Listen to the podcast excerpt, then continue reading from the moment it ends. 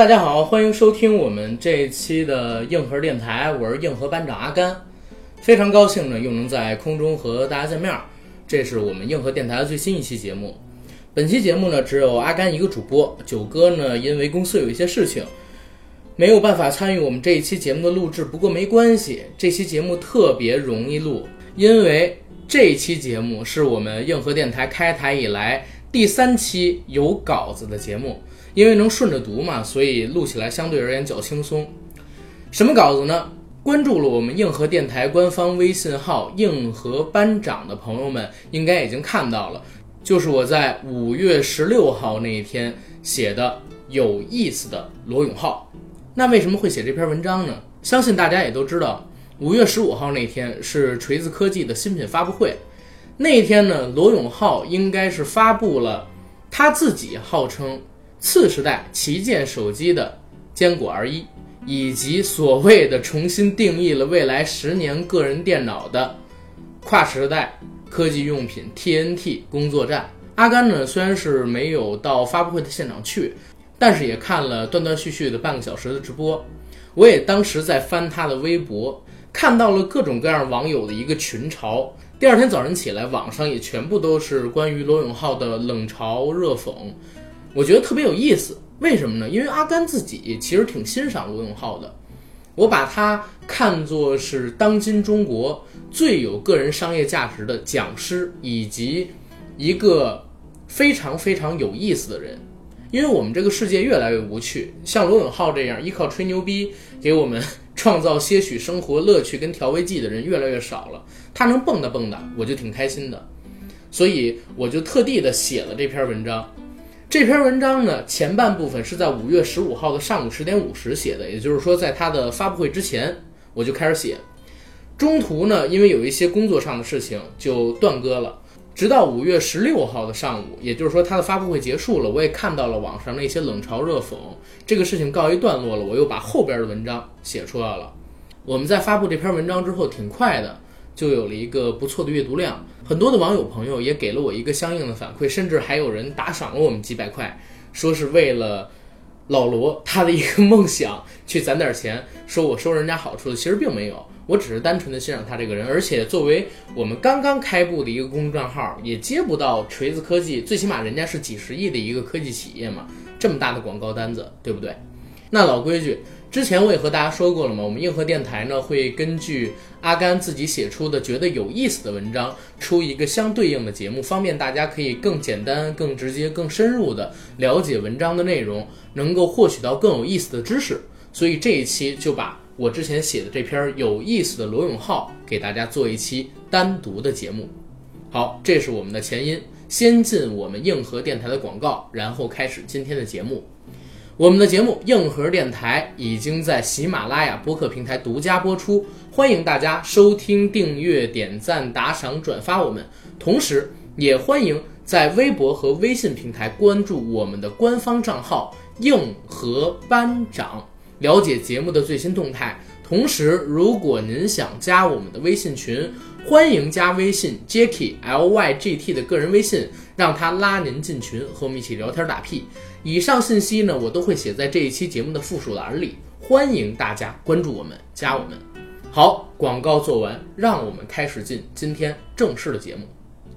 阿甘这篇文章呢，叫做《有意思的罗永浩》。为什么会写这篇文章呢？其实除了我刚才的原因以外，还有一个原因，就是在五月十五号的时候，我们的硬核电台官方微信群里边，有几个朋友突然聊到老罗，我跟他们参与了讨论。在参与讨论的过程中，他们说老罗是如何如何的一个小丑，如何如何的一个不要脸的人。那我当时给了老罗一个评价，这个评价也用作了我这篇文章的一个开场图的文案。什么评价呢？就是任何偏见都无法埋没掉一个有个性的人。凡是与众不同的东西，都会有其自己存在的价值。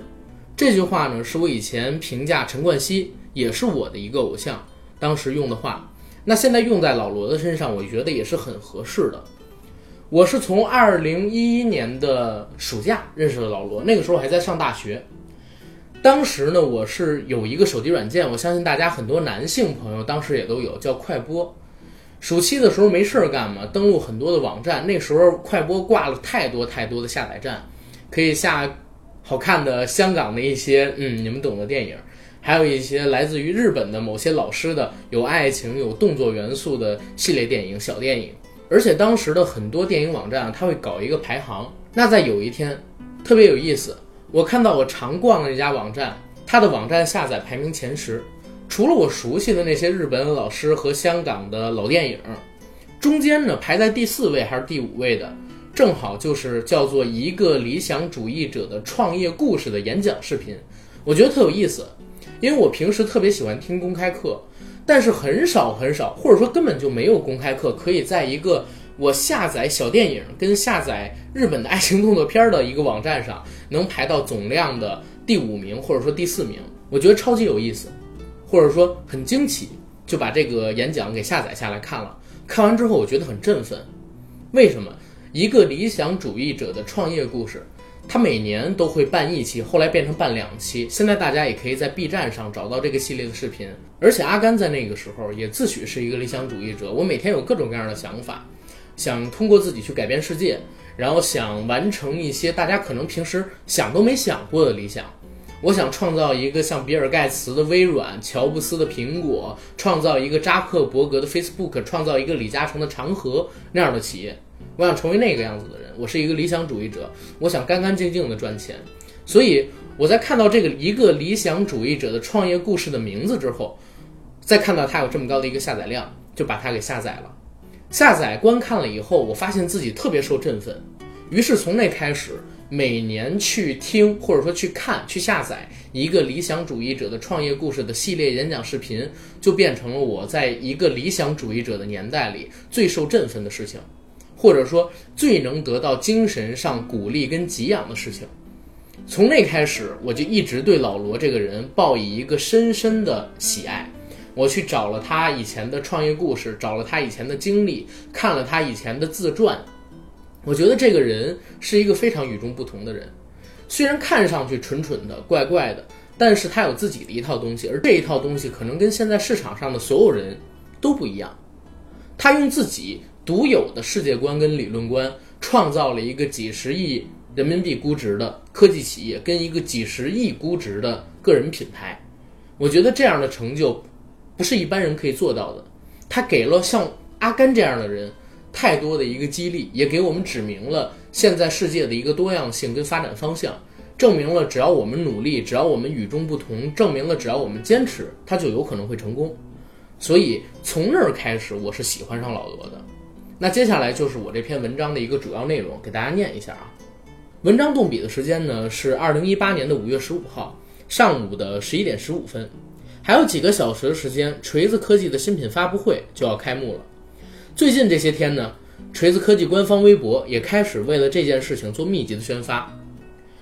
作为锤子科技 CEO 的罗永浩，自然也没有闲着，早早便活跃在各大网络平台。我们见过很多为自家产品站台宣传的老板，但是像老罗这样每天发上百条微博宣传，甚至为了造热点不惜与网友互怼的 CEO 却独此一家。为什么会这么写？是因为我真的有关注罗永浩的微博账号。大家不知道，在锤子科技临近发布会，还有即将开始发布会的那些天里，老罗的微博是完全没有断过的，每一天都占据了我微博首推送页面的一个全屏幕。要不然是他在怼网友，要不然是他在吹牛逼。比如他吹我们这个产品将重新定义未来十年的某一个科技领域的产物，比如他吹我们所发布的手机是划时代的次时代的旗舰机型。比如他吹失去了乔布斯这个灵魂以后的苹果，会在看到我们的产品之后无耻的抄袭我们的产品，这是他当时吹的牛逼。我觉得能做这样宣传的老板，几乎全国只有他一个，或者说全世界也只有他一个，不多。而且呢，还经常可以看见老罗在怼网友，怼什么网友？我举一个例子，这就是在老罗的微博上看到的。有一个网友问他：“作为一个科技企业的 CEO，你每天除了在微博上吹牛逼，这几年你还干了什么？”老罗回复他说：“我干了很多呀，比如说我在过去的几年时间里边，我所创造的科技企业，我们的科技产品的外形得到了什么什么样的奖，我们的产品得到了什么样的好评，然后我们的企业在过去的多长时间内创造了多少的手机销量，但是我不知道您除了在网上骂街还干了什么。我觉得这样的 CEO 也只有罗永浩一个，特别特别的有意思，建议大家都去他的微博上看看。胖子酱吹牛逼，锤子科技 CEO，中国第二的相声演员（括号第一是郭德纲），中国的第一代网红，理想主义，英语教师，演讲家，这些呢都是围绕在老罗身上的标签儿。熟悉老罗的人可能知道，他每一次发言，每一次的出现，都可以引起足够的一个关注度。那细数这些年围绕在他身上的这些话题啊，拉起来可以绕中国一圈儿。但我自己呢，对他的一个评价，我却觉得特别的与众不同。什么评价呢？就是一个有个性的人，正在通过努力吹牛逼和努力吹牛逼完成自我实现。这是已经一个达到了很高的人生阶段。这样的人生，在我看来是特别特别有意思的一个人生。所以这篇文章的名字叫做《有意思的罗永浩》。举个例子，每一次锤子科技的新品发布会之前，老罗都会提前透露很多关于新品的消息，每一条都特吸睛。刚才我给大家讲了几条，但是呢，我后面给大家贴了实际的例子在这个文章里。比如说，我给大家拉几条，大家感受一下啊。这是一款可能改写人类计算机历史的革命性设备，里边的截图是这么写的。五月十五号，我们会在鸟巢发布一款久违的旗舰手机，点点点点点，和一个可能改写人类计算机命运的革命性设备。欢迎大家届时兜里揣着傻逼 iPhone 过来一起观摩、学习、见证历史。亲朋好友锁票信箱，他写了一个自己的邮箱，后面写着：“写清楚你的真实姓名和身份。”（括号我想不起来的不给。）所需票数（括号不保证能给足）以及收票地址、电话、联系人等相关信息（括号缺信息不给）。很忙，脾气也大，不会做二次确认。这是他发的第一条。第二条写的什么呢？是他的操作系统碾压 iOS 和 Windows。这是什么呢？就是有网友问罗永浩说：“系统运行方面能碾压 iOS 吗？”老罗回复说：“不止 iOS。”那又有网友回复他：“能装 Windows 吗？”老罗回复一个能灭 Windows，这也是一个吹牛逼。还有它的配置会吓业界一跳，又是什么吹牛逼呢？这里边的截图是有一个网友问：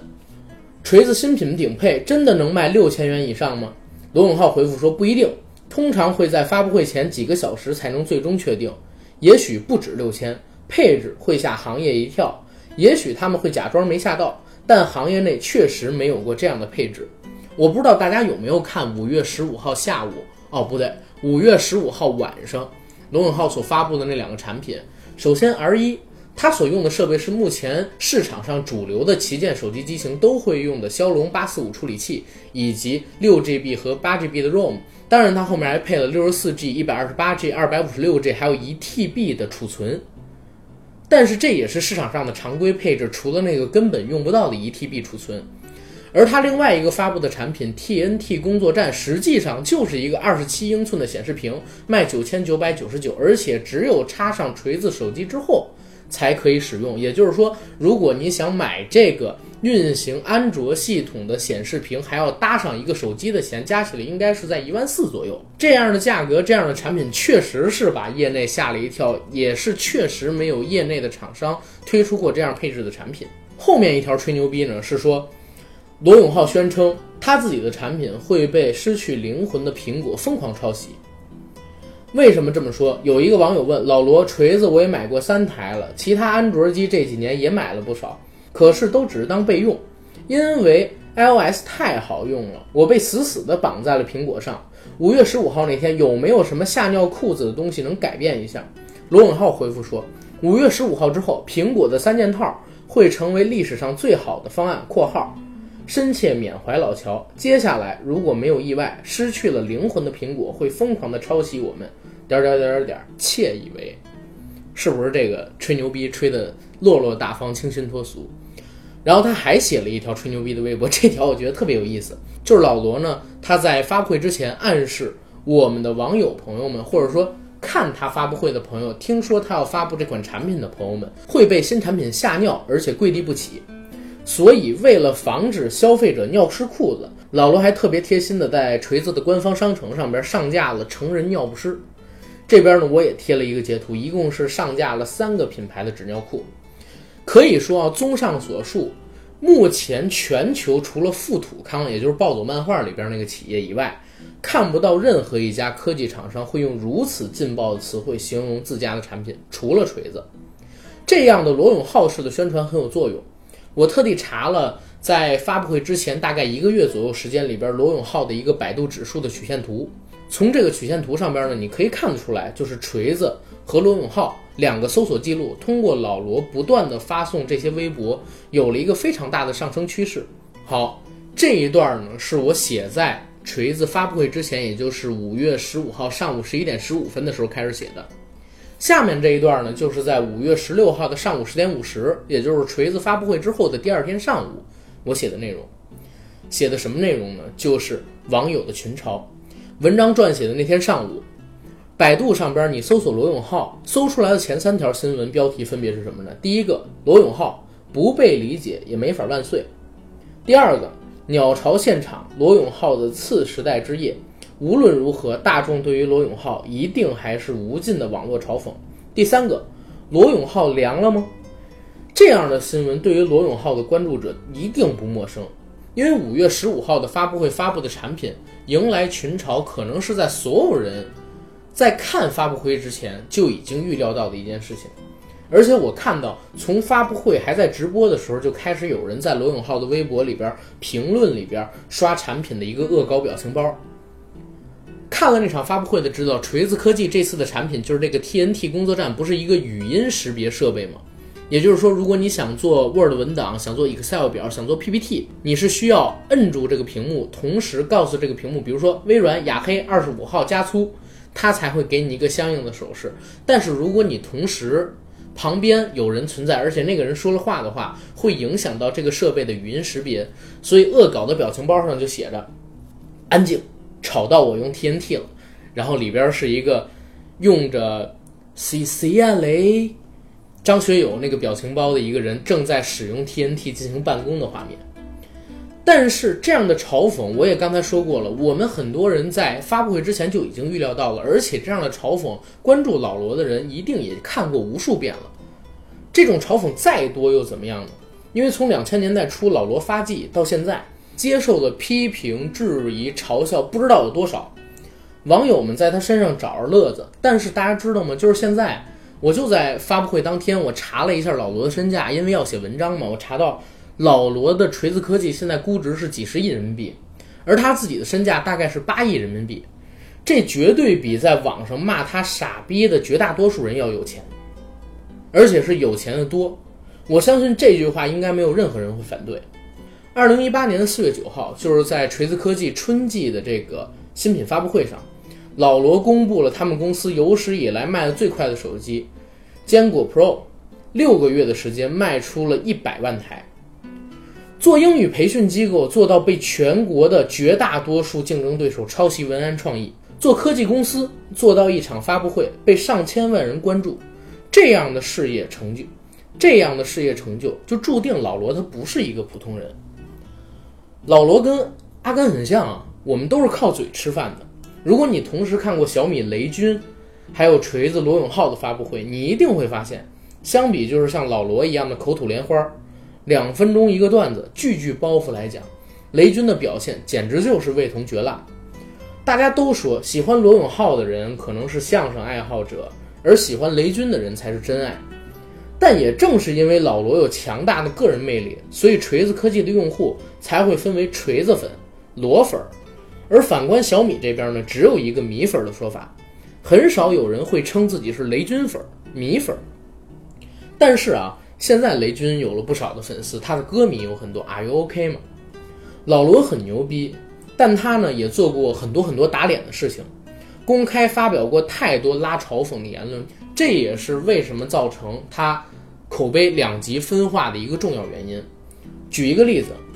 老罗呢，在网上有一个外号叫“公孙号”，不是因为他复姓公孙，而是意译为“公共孙子罗永浩”。我自己当然很不认同网友这样做啊，因为不管怎么样，我们不应该上升到人身攻击，他又不是郭敬明。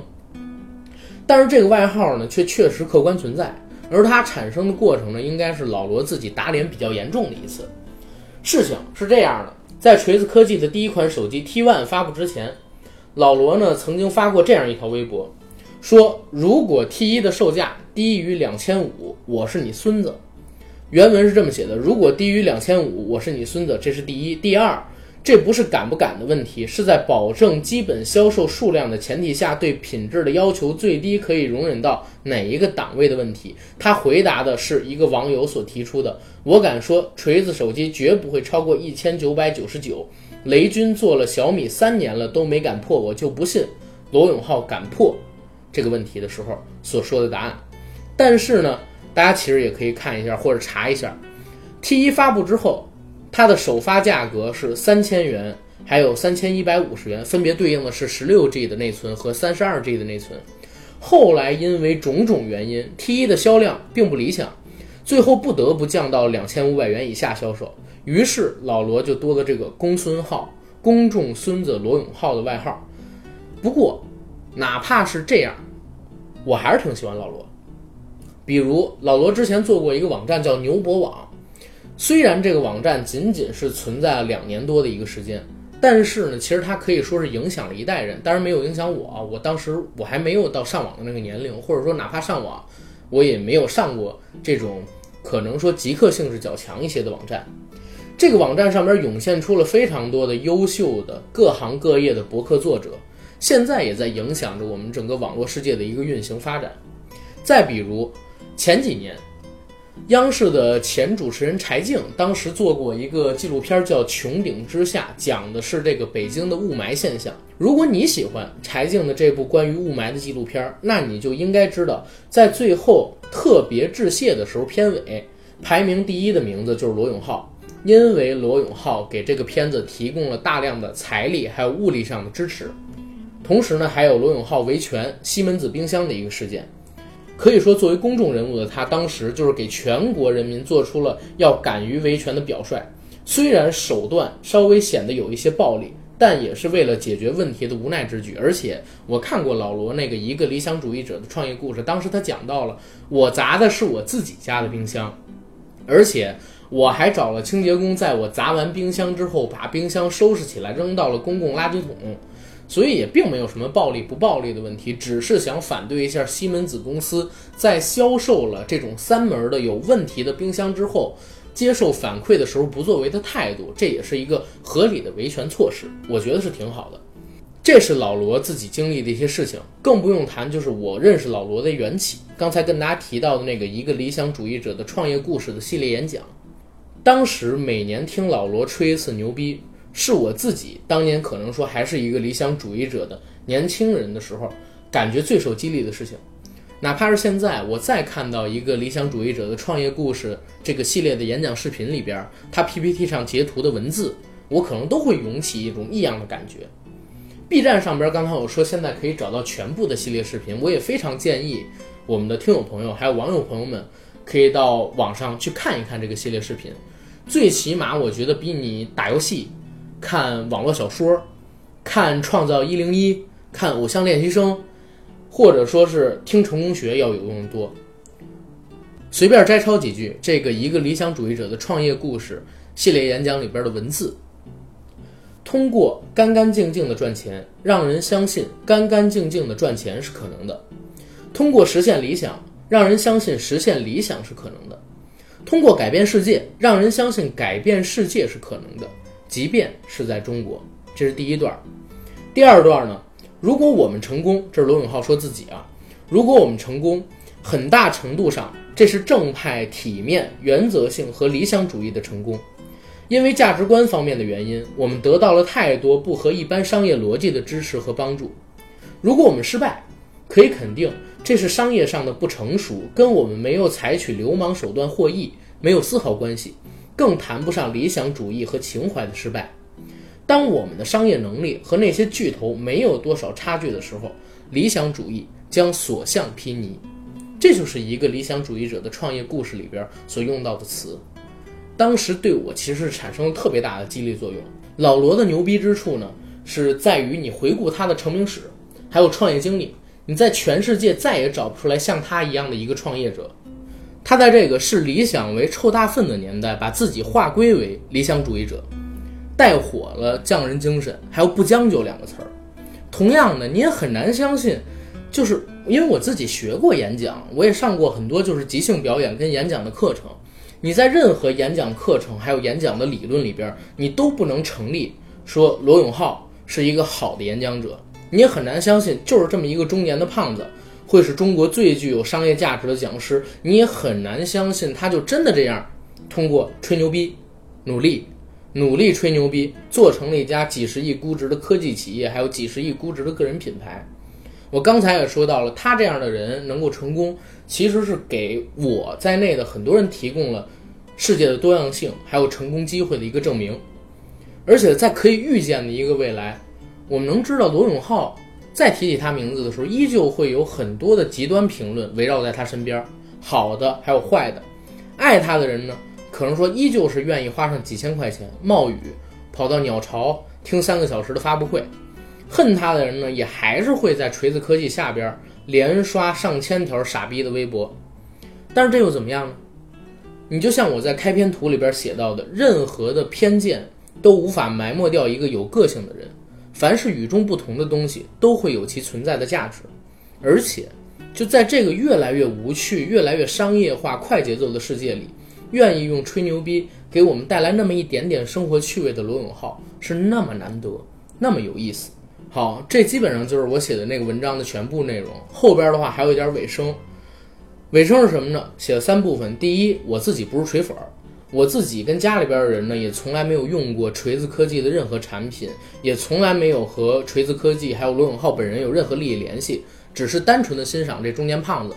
哎，不过也很有意思，就是在我发了这篇文章之后，呃，我们的硬核电台听友里边有一位老师阅读了，这位老师呢，正好就是锤子科技他们那个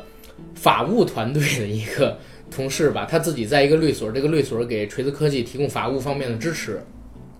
然后他转发了一篇文章，还告诉我说，以后如果有锤子科技的新品发布会，给我去弄票，让我可以参与进去，还帮我跟九哥弄了两本那个罗永浩签名的书。但这都是我发的这篇文章之后，所以发之前我是不知道会有这样后果的。你说缘分真是妙不可言。第二一个呢，就是我们现在生活在一个正在下沉的世界里边，世界就是在下沉。